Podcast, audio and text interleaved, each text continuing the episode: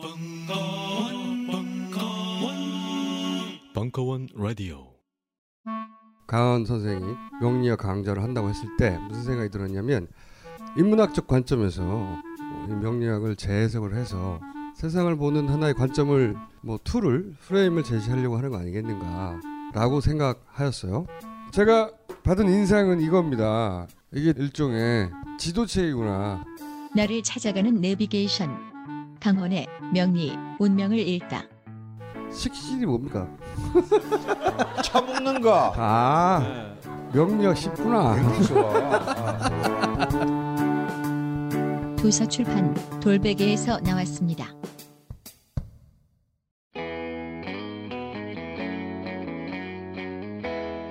네가 가라 여의도 20대 국회 킥오프 릴레이 특강 박주민 이재정 2부 2016년 5월 5일 강연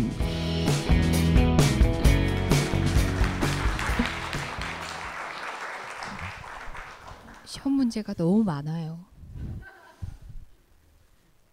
이렇게나 있어요. 어, 그러니까 질문을 읽는 데만 해도 이 한참 걸릴 것 같은데 또 이 법률가들이 사실 저희는 되게 간결하게 얘기하는 편이에요. 근데 욕심내서 말하자고 치면은 지금까지 진행된 시간에 곱절은 필요한 것 같아 보여요. 어떻게 생각하십니까? 어 그래서 일단은 뭐 어떻게 할까요? 이 질문을 다 답변을 할까요? 아니면 몇 개를 뽑아가지고 뽑아가지고 예. 그럴까요? 예. 그러면은 너무 본인의 기호에 맞춰서 어려운 질문 피해갔다 이런 오해도 있을 것 같은데요. 어떤 방식으로 극복할 수 있습니까? 그래서 저희가 뽑지 말고 한 분이 눈을 감고 뽑아주시면 어떨까요? 눈 감고요? 굳이 그렇게까지 공정하게 해야 되나요? 예. 다 예. 최대한 짧게 어떻게 다 네. 해볼까요? 그러면 모든 분들이 이 답변 다 할 때까지 안 가고 기다리실 수 있어요? 어. 예, 질문을 최대한 요약해서 빨리 해야지. 파악해서 예? 질문을 아니, 최대한 다 요약해서 계실 수 파악해서 있다 그래서 저희가 필리버스터 형식으로 하는 건 어떨까요? 괜... 자, 그럼 기록 재고. 예. 어, 뭐 누구부터 먼저 할까요? 이거는 어떻게 공통 질문이 있고 음. 개인 질문이 있는데 어떤 식으로 하는 게 좋을지 모르겠어요. 자, 박주현 변호사님 개인 질문 한 개부터 먼저 해보세요. 그럴까요? 어, 더 민주 안에는 국가나 국민을 우선해서 생각하시는 분도 많이 계시지만 그보다는 개인의 기득권 확보 및 유지에 더 열심이신 분들이 있는 것 같습니다. 심히 걱정되고 더 민주에 대한 기대를 반감시키거나 부정적인 생각을 갖게 하는데 이에 대한 생각을 해보신 적이 있다면 의견을 듣고 싶습니다.라고 말씀하셨어요. 사실은 뭐 더민주 안에 계시 계시겠죠. 제가 뭐 없다고 단정 지을 수도 없을 것 같고 그다음에 뭐 저조차도 뭐 어떻게 될지 모르겠다는 생각은 들어요. 근데 분명히 어 국민을 대변하고자 국회의원이 됐다면 본인을 스스로 일꾼으로 생각을 하면서 국민분들이 시키신 일을 열심히 하려는 자세를 가져야 된다고 생각해요. 어, 그래서 이제 그런 생각보다는 본인의 어떤 기득권 확보나 유지에 더 열심히신 분들이 에 대해서는 비판을 받아 그런 분들 비판을 받으셔야 될 것 같다는 생각이 들고요. 그런 분들에 대해서는 또 선거라는 과정이나 기타 등등의 과정을 통해서 이제 적절한 어, 그 국민분들의 판단이 있어야 된다고 생각을 합니다. 음, 그렇죠. 그래서 그런 분들이 적절한 판단을 받으셔야 된다라고 생각을 한다. 그가 제 생각입니다. 예. 된 건가요? 예. 빨리 끝날 것 같아서 요거 하나. 그 공통 질문인데요. 어, 두 분이 가장 잘할 수 있고 원하는 상임위가 인기 상임위라서 배정이 안 될 확률이 높다고 보는데 어떻게 생각하냐는 취지인데요. 어, 원내대표에게 뭐 그럴 경우는 고집을 할 건지 아니면 양보를 하실 건지인데 그러면서 이제 안에가 법사위 안행입니다. 인기가 없어요. 법사위가 인기가 있다고 생각하시는 분들이 계신 예. 것 같은데 법사위는 인기가 없습니다. 예, 그러면 예. 끝. 답변 가장 짧게 끝. 안행이도 인기가 별로 없어요. 한 5위 정도 되는 그 상임이래요. 근데 일단은 지금 현재 안행이를 생각하시는 분들이 더불어민주당 초선 중에 몇 명 있어요. 근데 그 외에는 더 없- 없는 걸로 지금 생각이 돼, 서 특별하게 뭐 예, 문제는 없을 것 같다는 생각이 듭니다. 어 이거 되게 세다 이 질문. 자 노련하게 대처하시는 걸로. 박주민의 정치력, 정치적 발언을 과연 언제까지 믿어야 할까요?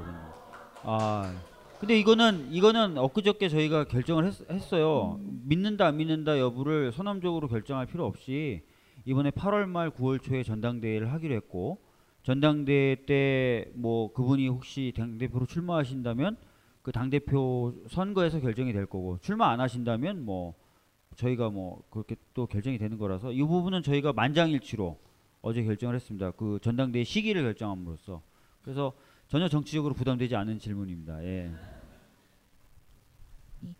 그 세 가지 질문을 한꺼번에 해주신 분이 있는데요. 저한테 개인 질문인데 어, 그 중에서 제가 뭐 저희가 답변한 그러니까 묻어서 답변한 부분 또는 이제 추측하실 수 있는 내용 말고 듣고 싶어하는 가장 유력한 질문일 것 같아서 그거 하나 제가 말씀드려 볼게요. 김광진, 장하나 아까운 청년 비례대표 의원들 20대에서 보지 못한다. 지나치게 짧은 기간 지역구 관리에 한계가 있었다고 본다. 그 좋은 국회의원을 인정받는다면 차기 선거 지역구로 가는 게 너무 당연한데 어 그래서 저는 아 질문을 제가 언뜻 받네요. 그래서 이제 그 문제에 대해서 어떻게 해결할 것인가에 대한 제도적인 문제를 묻는 줄 알았더니 이 한국말을 끝까지 들어봐야 돼요. 생각하고 있는 지역구가 있는가? 저는 그 문제에 대한 이제 건설적인 어떤 대안은 뭐라고 생각하는가 뭐 이런 얘기인 줄 알았는데 생각하고 있는 지역구가 있는가? 요 어떠신가요? 왜 갑자기 저한테요? 아, 지옥구 있으시구나, 참. 예. 아, 저는 이 문제를 조금 건설적으로 그러면은 제가 이해한 방식으로 먼저 답변을 드릴게요. 어, 정말 유능한 의원이었고 국민들께서도 많이 성원을 주셨고 어, 이런 분들이 어, 짧은 시간뿐만 아니라 이제 4년을 지역구를 준비한다고 할지라도 사실상 지역구 준비라는 게 공천을 받기 위한 지역구 관리 뭐 이런 것들이 어, 4년조차도 짧은 시간일 수 있어요. 근데 비례대표한테 요구되는 어떤 국민들의 요구, 아니, 비례대표에게 요구되는 국회의원의 역할은 정책적인 부분에 보다 집중하고 지역구 의원들이 어, 아울러 챙길 수 없는 그런 큰 문제들을 보다 집중적으로 고민하는 의원이길 바라는 건데 그런 분들이 4년 내내 또 미리 앞서서 지역구를 또 나서 챙길 수도 없는 거잖아요. 근데 잘 하는 분들은 또 해야 마땅한 거고 그런 의미에서 본다면 이제 정치 어, 초심자긴 하지만 저는 지금 현재 공천 방식이 조금 보완될 필요 있지 않나. 물론 혁신위에서 다양한 방안을 내놨기도 했던 것 같아요. 실제 뭐 이번에 뭐 그대로 활용이 되진 않았지만 혁신위의 안도 음, 또 일부 보정이 될 부분이 있으면 보정이 되고 하는 방식으로 해서 어, 괜찮은 정치인, 그러니까 지역구 관리도 뭐 다 무의미하다고는 볼 수 없어요. 그러니까 전국 대표성을 가지지만 국회의원은 응당 국민 대표성을 가지지만 또 그 지역의 일꾼인 면도 무시할 수는 없거든요. 그 지역구 관리한다는 게 무조건 폄하할 일은 아니지만 그럼에도 불구하고 비례의원들이 충실한 비례의원 본연의 활동을 하고 난 뒤에도 지역구를 고민했을 때 어려움이 없을 수 있는 귀한 일꾼을 계속 쓸 수 있는 제도적 장치에 대해서는 혁신이 안을 이제 다시 한번 재고를 해보되 보다 현실성 있게 어, 수정하는 방식으로는 고민을 해봐야 된다고 생각합니다. 또한 생각하고 있는 지역구가 있는지요. 저 아직 등원도 안 했어요. 이렇게 말씀을 드릴게요. 다만 음, 제가 어떤 인터뷰에서 얘기한 적이 있는데요. 정치를 물었을 때 사람들이 어, 아우 정치 그런 거 얘기도 하지 마. 라는 식으로 손살이 치는 정치 하실 거예요? 아우 난 절대 정치 안 해. 저는 이것도 정치 혐오증의 하나라고 봤거든요. 마찬가지로 재선 생각 있어요. 어, 전 절대 재선 생각 없어요. 이런 식으로 손살에 많은 치지 않겠다. 음, 그런 정치 혐오증으로 대꾸하진 않겠다 정도로 답변을 대신하겠습니다. 순서가 됐다고 생각하시지 않나요? 준비를 하고 있었어야죠. 어떻게 그럼 제 거예요? 어 세월호 국회의원 박주민이 이 말로 모든 걸 설명할 수 있으니 다른 건 필요 없고 세월호를 통해 안전한 대한민국 20대 국회 완성 어, 될 수는 없고 몇 선쯤 하면 최소한 정착시킬 자신이 있으신지 궁금합니다라고 얘기를 하셨어요. 그러니까 아마 세월호 결론은 이건 것 같아요. 그 세월호를 통해서 안전한 대한민국이 언제쯤 될 것 같냐 세월호 참사를 통해서 그걸 질문하신 것 같은데 어 사실 엄청난 기득권들하고 싸워야 되겠죠. 이, 저희가 세월호 참사를 바라보면서 그 원인으로 지목했던 게 몇 가지 있잖아요. 첫 번째는 국민의 생명과 안전보다 이윤을 추구하는 어떤 기업이나 경제적인 문화, 그다음에 어, 감독을 해야 될 관과 감독을 받아야 될 기업의 유착, 그죠? 그 다음에 이제 책임감이나 어떤 책임 의식 없는 여러 어, 사람들에 대한 어떤 태도, 그 다음에 진실을 밝혀야 되지만 정권의 눈치를 보는 수사기관의 문제, 어, 그 다음에 진실을 보도하는 게 아니라 역시 권력자의 눈치를 보는 언론의 문제, 이런 것들이 다 복합된 게 세월호 참사였지 않습니까? 짧은 기간 내에 이거를 다 바꾸기는 어려울 것 같아요. 어, 그래서 어, 좀 많은 시간을 들여야 될 것 같지만 그렇다고 해서 이거를 많은 시간이 들 것 같으니 한참 갑시다라고 얘기할 수는 없어요. 어, 이런 문제들이 복합해서 세월호 참사가 일어났다는 얘기는 이 문제를 개선하지 않으면은 다시 말씀드리면 이런 일이 누군가에게 또 일어날 수 있다는 얘기잖아요. 그렇기 때문에 이거는 어, 큰 문제이지만 빨리 해- 해결해야 되는 문제라고 생각을 하고요. 어, 저는 그래서 희망사항은 뭐 이번에 대선 때 정권 교체도 되고 뭐 해서 최대한 20대 내에서는 괄목할 만한 성과를 좀 났으면 좋겠다라는 생각은 가지고 있어요.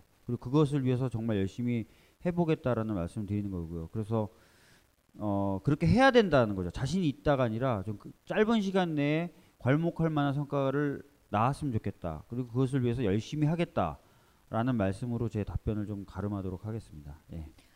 와, 제가 다음에 뽑은 질문지는요. 질문 자체가 굉장히 고급져요. 그 그냥 변호사가 아니라 인권 변호사가 되신 이유는 무엇일까요? 라고 하면서 그 다음에 나의 일로 육화되지 않으면 투신하고 헌신할 수 없을 것 같은데 말입니다. 육화라는 말을 쓰셨고요. 철학적이에요. 두 번째 질문이요. 국민과 국가와의 관계를 무엇라고 할 수 있을까요?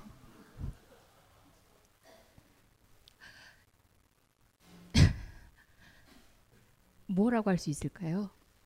그러니까 뭐 저는 이 이야기에 대해서 한번 얘기한 적이 있었어요. 며칠 전에. 그러니까 아이들이 행사 저희 관내 관내라는 표현도 참 어색한데 관내라는 표현을 쓰더라고요. 관내 이제 행사에서 무궁화 심기 행사가 있어가지고 가서 이제 무궁화를 심는데 무궁화 심기 행사 이름이 나라사랑 뭐였어요. 그래서 제가 그 아이들한테 그랬어요. 나라라는 개념도 굉장히 복잡하고 어렵다. 사랑이란 개념도 굉장히 복잡하고 어렵다라고 얘기를 했어요. 되게 쉬운 게 아니거든요. 여러분 그 독일의 그 총리로 되게 유명하고 독일 통일을 앞당겼던 사람이 있습니다. 그리고 많이 아시겠지만 폴란드에 가서 유태인 그 희생하는 그 기념탑 앞에 무릎을 꿇은 사람이 있어요. 독일 총리인데 빌리 브란트라는 사람입니다. 이 사람이 워낙 그 정치인으로서 국민의 존경을 많이 받아서 이 사람이 속해 있던 당이 사민당으로 제가 알고 있는데 사민당 당사 이름이 빌리스 홀이에요. 빌리의 홀이라는 이름을 불릴 정도로 어, 추앙을 받고 노벨상도 받았죠. 김대중 대통령처럼 노벨 평화상을 받았어요. 이 사람 제 기억으로는 틀릴 수도 있으니까 빨리 검색해 보세요. 근데 이제 이분이 어떤 전력을 갖고 있냐면요. 2차 2차 대전 당시에 어, 다른 나라로 망명을 해서 노르웨이로 알고 있는데 노르웨이 국적을 갖고 총을 들고 독일과 싸웠어요. 어, 그래서 이 사람이 나중에 정치인으로 복귀했을 때 어, 많은 비판을 받았죠. 배신자다. 나라를 사랑할 줄 모르는 사람이다. 라고 비판을 받았습니다. 그러나 독일 국민은 그 사람의 손을 들어줬어요. 얘가 총리를 하는 게 맞다라고 했습니다. 어, 왜 그랬을까요? 그 사람은 진짜 나라를 사랑하지 않았을까요? 독일을 상대로 총까지 들었는데 그리고 독일이란 국적을 버렸, 버렸었는데 그죠? 일반적인 어떤 감수성과 감성으로는 배신자라고 하면은 비판이 그 비판이 먹일 수, 먹을 먹혀들 수도 있었는데 어, 그런 비판이 되지 않았어요. 그러니까 국가라든지 나라 국민이라든지 이 관계는 굉장히 복잡하고 어렵다. 일반적으로 생각하는 것처럼 쉽지 않다는 말씀을 잠깐 드리고 국민이 합의해서 만드는 존재가 저는 국가라고 생각하고 국민을 위해서 존재해야 되는 게 국가라고 생각을 합니다. 그래서 이 사람은 아마 국, 그 나치 독일을 나기 나치 독일이 장악한 국가를 자신의 국가로 생각하지 않고 버렸던 것 같고 총까지 들었던 것 같아요.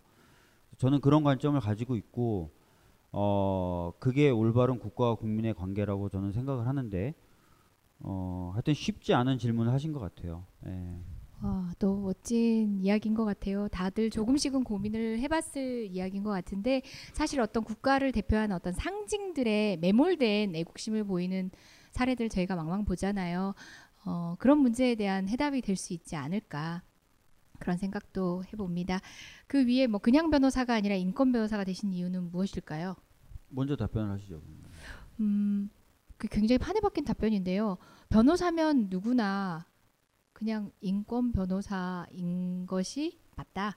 그리고 사실 인권 변호사입니다. 이렇게 스스로 얘기하진 않아요. 여러분들이 인권 변호사라고 칭하는 이제 많은 분들이 그래서 이렇게 얘기를 하는 질문의 전제에 대해서도 막 하고 싶은 말들이 많긴 하지만 어 제가 조금 전이 어, 강- 이 자리가 시작되기 전에 간단한 어, 대학 학보사에 있는 후배들과의 인터뷰를 했었는데 그때 했던 얘기를 revive를 하는데요. 사실 인권 변호사라고 하면은 수많은 희생과 자기 희생으로 이제 공익을 대변하고 막 이런 것들을 상상하기 쉬운데 저는 제가 즐거웠거든요. 그러니까 나의 욕구를 음, 억눌러 가면서 누군가를 위한 대의를 위한 희생을 해야 된다라든지 막 그렇게 어, 강한 어떤 책임감을 느끼고 했던 것들이 아니라 제가 너무 유쾌하고 즐거웠던 청춘을 보낸 곳이 민변이었고 그곳이 아니었으면 정말 숨쉬며 살 수 없었을 것 같은 그런 사랑하는 동료들이 있는 공간이었고 저는 즐겁게 했습니다. 박 변호사님, 박 당선자님은 어떠신가요? 저도 굉장히 즐거워서 그런 제가 저도 제 저 스스로 인권 변호사라고 잘 부르진 않아요. 그 사람들이 그렇게 불러주시는 건데 어 저도 비슷한 취지의 얘기를 해요. 그러니까 다른 사람들을 위해서 뭔가 역할을 할 때가 더 즐겁고 재밌더라고요. 그래서 어 최근에도 어떤 언론 언론에 제가 그런 얘기를 했어요. 저는 욕심껏 살아왔다. 난 많은 분들이 저 저를 바라봤을 때 뭔가 희생을 하고 그렇게 살았다고 얘기하는데 그렇지 않고 즐거움을 추구하면서 살았고 제가 하고 싶은 걸 열심히 하면서 살았다라고 말씀 희생한 게 아니라 그러니까 제가 하고 싶은 일을 하면서 살았다. 그래서 그런 얘기를 했고 제 후배들한테도 항상 그렇게 얘기해요. 남들이 봤을 때 그럴듯한 삶을 살지 말고 일단은 먼저 네가 하고 싶은 일이 뭔지 분명히 찾고 그 다음에 그것을 위해서 열심히 욕심껏 살았으면 좋겠다. 그게 진짜 욕심껏 사는 거다라는 얘기를 하거든요. 하여튼 저는 좀 그래서 욕심껏 저에 대한 희생 없이 제가 하고 싶은 일을 지독하게 추구하면서 어, 욕심꾸러기처럼 살았던 것 같, 같아요. 그게 하여튼 즐거웠어요. 예. 저는 저 생- 성격의 문제이기도 한 것 같아요. 좀 오지랖이 넓어요. 그래서 지나가서 지나가는데 아줌마 두 분이 싸우기 싫으면 왜 싸워요? 이렇게 물어봐요. 왜요? 그럼 막 들어보고 어 이렇네요 저렇네요. 훈수 뜨고 넘어가야지 성질이 직성이 풀리는 사람이었는데 어, 그런 부분에 기질적인 부분도 아마 가미가 된 것 같아요. 근데 뭐 오지랖이 넓다, 뭐 포장해서 얘기하면은 이제 타인 감성이 있다. 그게 뭐 인권 감성으로 때로는 포장되기도 하고 등등한데 비슷한 기질을 가진 분인 것 같아요. 음, 요건 마지막 해야지. 있어요. 자, 아 어렵다. 초선 초선의 입장에서 이번 호남표를 어떻게 들여다보는지 음, 좋은 방향을 제시한다면 안녕하세요. 용산에서 가장 믿음 가는 조립 PC 전문 업체 컴스테이션의 이경식입니다. 당장이라도 사용하고 있는 컴퓨터를 들어다 던지고 싶을 때 그럴 때를 대비해 저희 컴스테이션이 용산 선인상가 21동 1층 130호에서 기다리고 있습니다. IT 강국에 걸맞게 믿을 만한 조립 PC 컴스테이션이 신뢰를 바탕으로 그 기회를 제공해 드리겠습니다. 궁금하신 점은 문의 주십시오. 011 892에 5568번입니다. 우주 최강의 만족스러운 서비스를 제공해드리는 저희 컴스테이션이 늘 기다리고 있겠습니다. 딴지스에게 F1 같은 존재, 컴스테이션은 조용한 형제들과 함께합니다.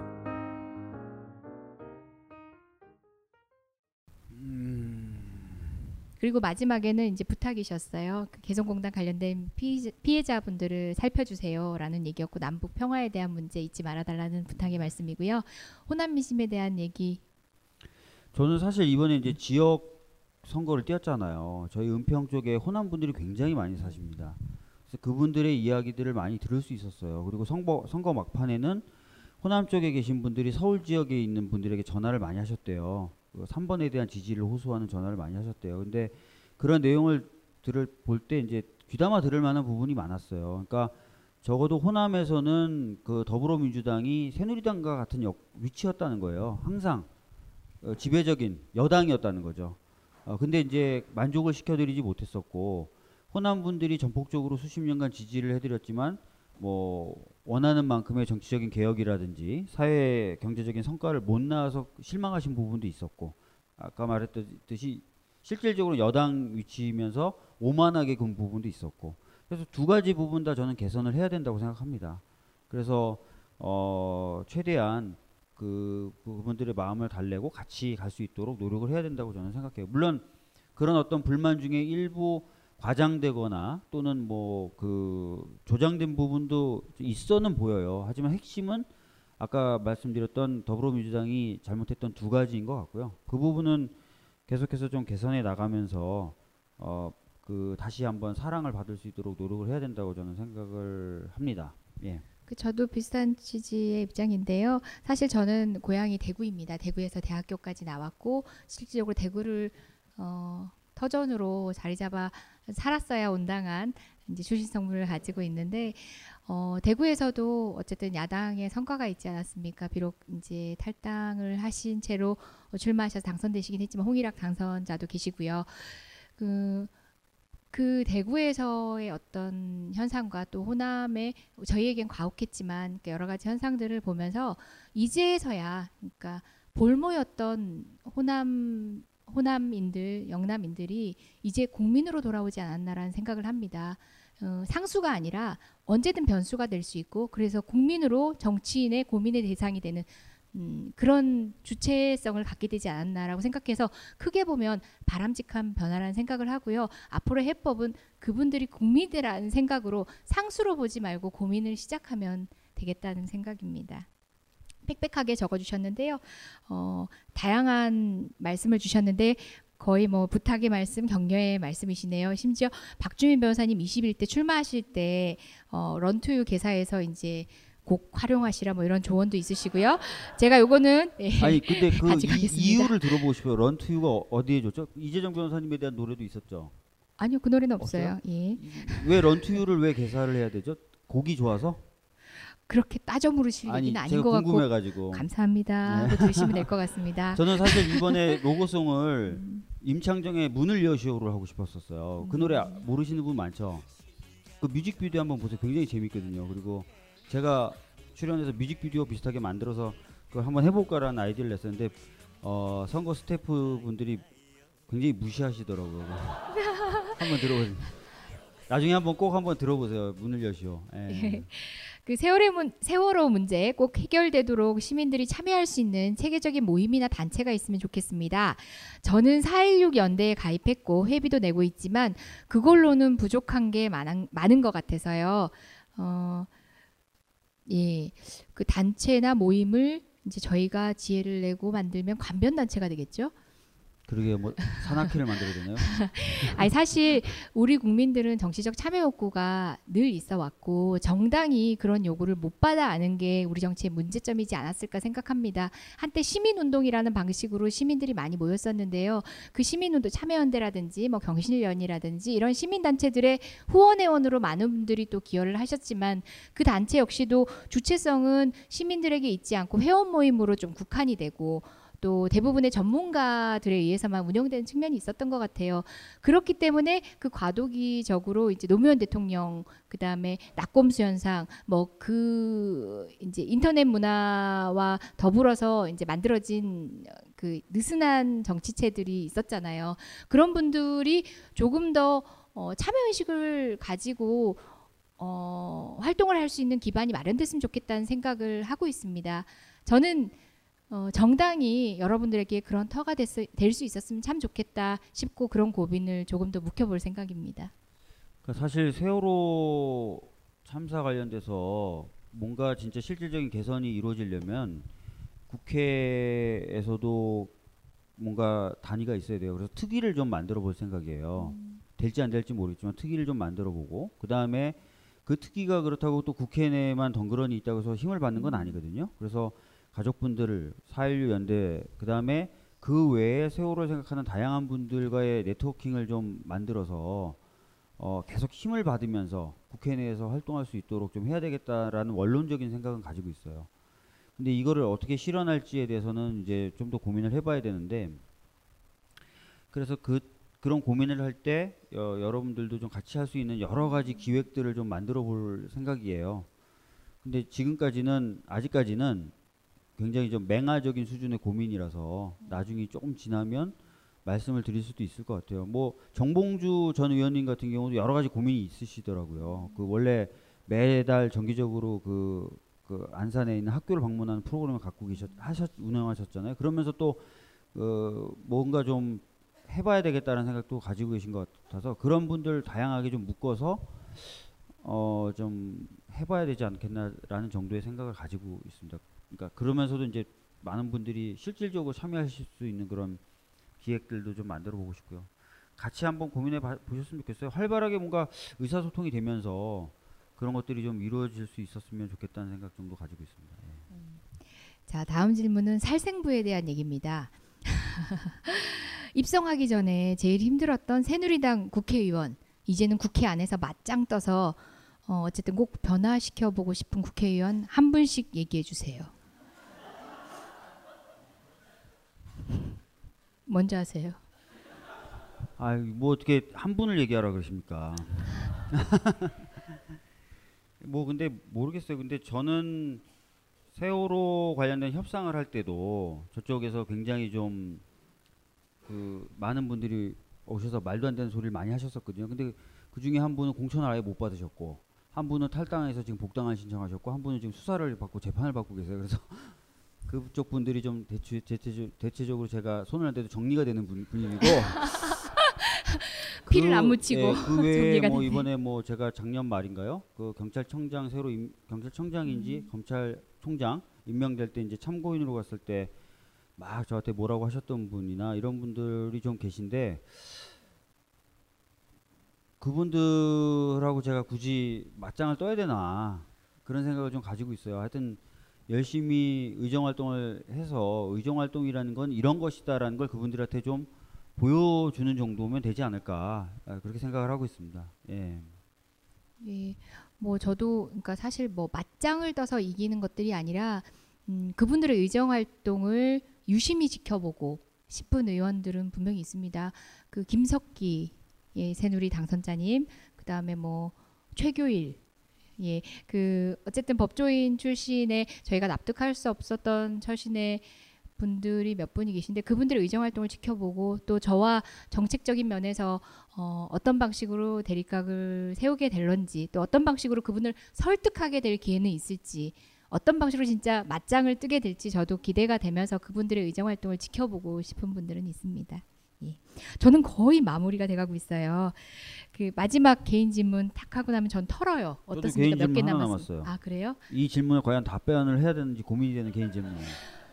그러면 그걸로 마무리를 할까요? 예, 뭐 그렇게 예, 그러면- 좋을 것 같아요. 예. 그러면 어, 현재 법조 비리에 대해서 입법부에서 할 수 있는 방안이 있는지 알고 싶습니다. 법조 브로커 관련해서인데요.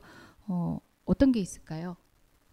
그러니까 사실은 제가 이제 음, 생각했던 제도 중에 하나가 사법부라고 부를 수 있는 또는 법조라고 부를 수 있는 부분도 좀 더 민주화돼야 된다라고 생각했던 몇 가지 제도가 있어요. 그 중에 하나가 아까 얘기했던 그 국민참여재판을 좀 더 실질화시키는 음. 그런 것도 있을 수 있고 저는 어, 검사장 같은 경우 좀 직선으로 뽑는 거 어떠냐? 국민들이 직접 뽑 공감합니다. 미국은 그러거든요. 미국은 지역 검사장을 직접 투표로 뽑아요. 그러니까 그렇게 되면은 이제 뭐 자기가 다시 검사장을 하고 싶으면 국민분들에게 지지와 성원을 받아야 됩니다. 그러면은 이제 좀 더 자기 자기네들이 몸 조심을 하겠죠. 그리고 국민분들의 눈치를 좀 보겠죠. 어, 저 같은 경우 개인적으로 좀 그런 생각을 좀 가지고 있어요. 예, 뭐 법조 브로커와 관련해서 물으셨으니까 이제 조금 뭐 약간은 이제 다른 얘기일 수는 있지만 저도 전적으로 공감하고 힘을 보태고 싶고 고민을 보태고 싶고요.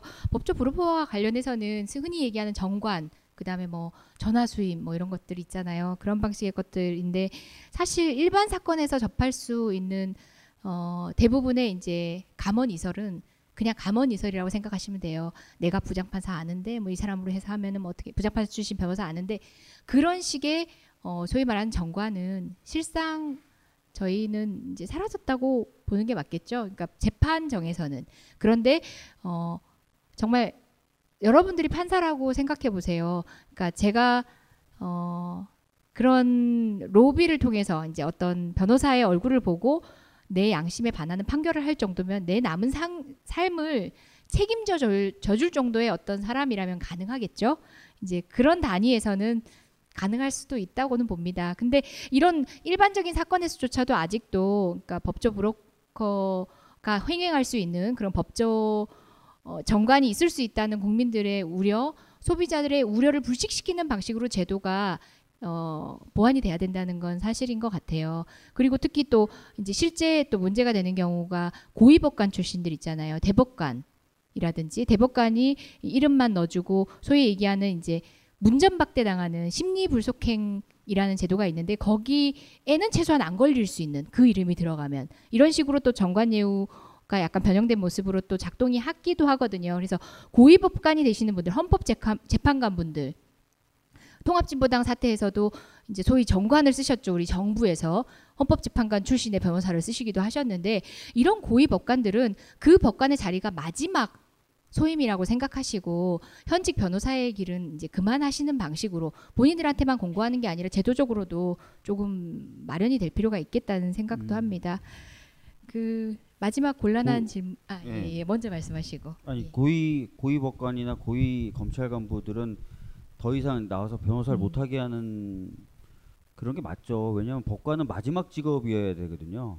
어, 그래서 그런 원칙을 좀 지켜주시기만 해도 어떤 전관을 통한 비리나 이런 것들은 많이 없어질 거라고 생각하고 그거는 충분히 예, 공감할 만한 내용인 것 같습니다. 자, 어떤 질문인지 제가 너무 궁금합니다. 답변하기 어려운 질문. 이 질문은 어, 저에게 들어온 질문이면서 답변을 어떻게 될지 저를 굉장히 곤란하게 만드는데요.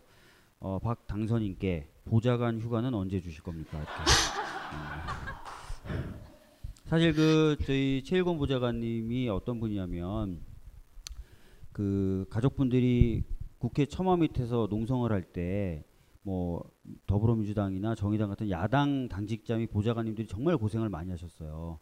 전에도 이제 간단하게 말씀드린 적이 있지만 가족분들이 국회 안으로 들어오기 위해서 매일 가서 자기의 승용차의 트렁크에 태우고 들어온다든지 또는 벽치기라서 벽을 넘어오실 때 싸워가지고 들어오시게 만든다든지 그런 역할을 많이 했었고 어, 처음에는 뭐 도시락이나 물도 제대로 공급이 안 됐는데 그런 것들을 본인들 사비를 털어가지고 뭐 공급을 해주시거나 그런 역할들을 계속 해주셨고 밤에도 와가지고 불편한 게 없는지 항상 살피고 전기 같은 것도 좀 필요하잖아요. 사람들이 휴대폰도 쓰고 하니까 충전도 해야 돼. 그런 것들을 해결해주고 그래서 어, 사실은 뭐 의원분들도 야당 의원분들도 감사한 분이 많았지만 보좌관이나 당직자분들이 정말 고생을 많이 하셨거든요.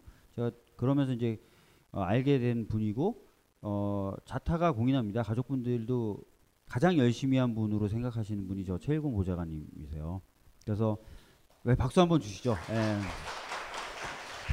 어, 그래서 이번에 제가 사실은 입당하고 나서 헤매고 있을 때 전혀 아무것도 못 하고 있을 때 제가 이제 어, 전화를 드려서 좀 도와달라고 말씀하셨을 때도 흔쾌히 예, 도와주시겠다고 하셔서 도움을 지금까지 받고 있고 그래서 어, 전혀 못, 못 쉬고 계세요. 그러니까 제가 이- 입당해서 저 도움을 요청한 뒤로 선거 끝나고 지금까지 못 쉬고 특히 최근에는 어, 제가 지금 아직까지는 정식으로 이렇게 같이 일하겠다고 된 분이 최근에 어저께 엊그저께 이렇게 한두 분 늘어났지만 어, 최 보좌관님밖에 없어서 최 보좌관님의 동생분 소유차를 같이 타고 다니면서 이제 새벽부터 같이 일정을 수행을 해요. 그래서 어, 좀 약간 징그러울 때도 있어. 같이 밥 먹고 커피 마시고 또 차 타고 이동하고 또 계속 그렇게 생활하는데 쉬, 휴식 휴식을 못, 하, 못 채우고 계시죠. 그래서 휴가는 보내드려야 될 것 같은데 저도 못 쉬고 있거든요. 그래서 제가 쉴 때 같이 쉬자는 말씀을 좀 음, 드리도록 하겠습니다. 예. 저기 기- 빨간 캐비넷 앞에 계신 분인데요. 예, 바로 그분입니다. 예, 어딜 돌아오십니까? 그래서 본인이 이거 질문 적으신 거예요? 예, 여기 곤이라고 써져 있어요. 그 제가 아까 질문 중에 마지막 질문으로 하려고 이제 한 장의 질문 안에 세 번째 질문을 남겨놨었는데요. 음, 되게 훈훈하게 마무리할 것 같아요. 서로를 한 문장으로 설명하신다면 이건 뭐 제 짝꿍하고 해야 되는 거 아니에요?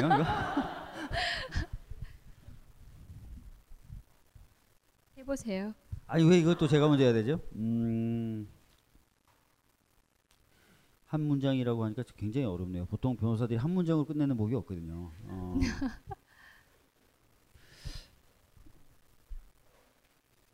아 이거 뭐 어떻게 끝내야 되지?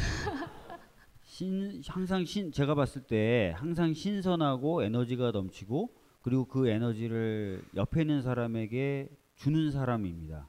예, 그러니까 이 정도면 됐죠.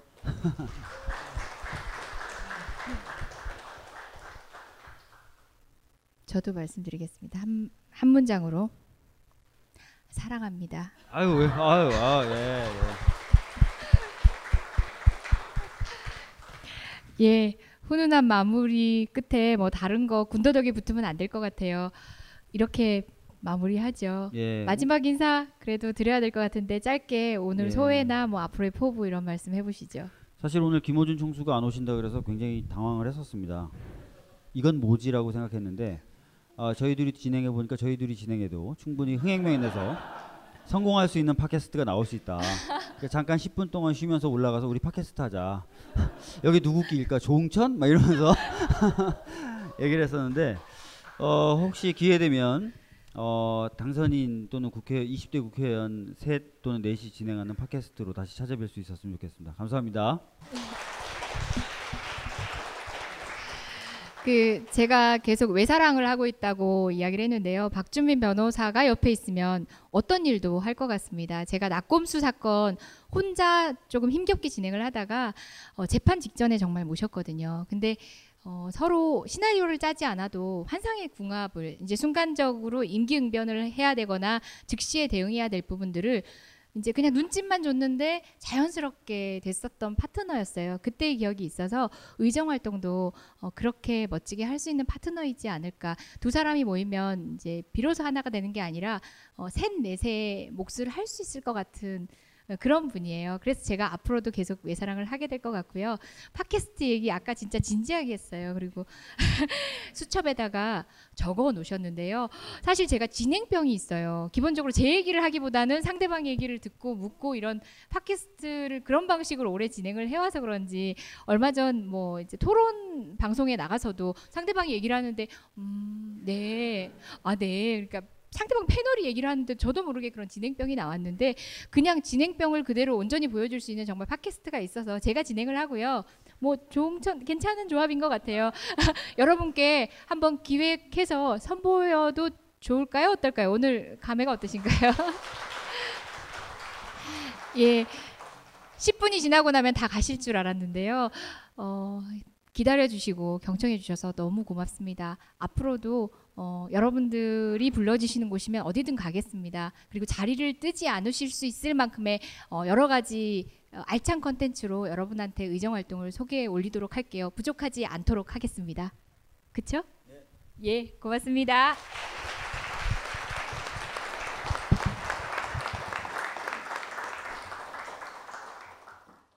벙커원, 벙커원, 벙커원 라디오.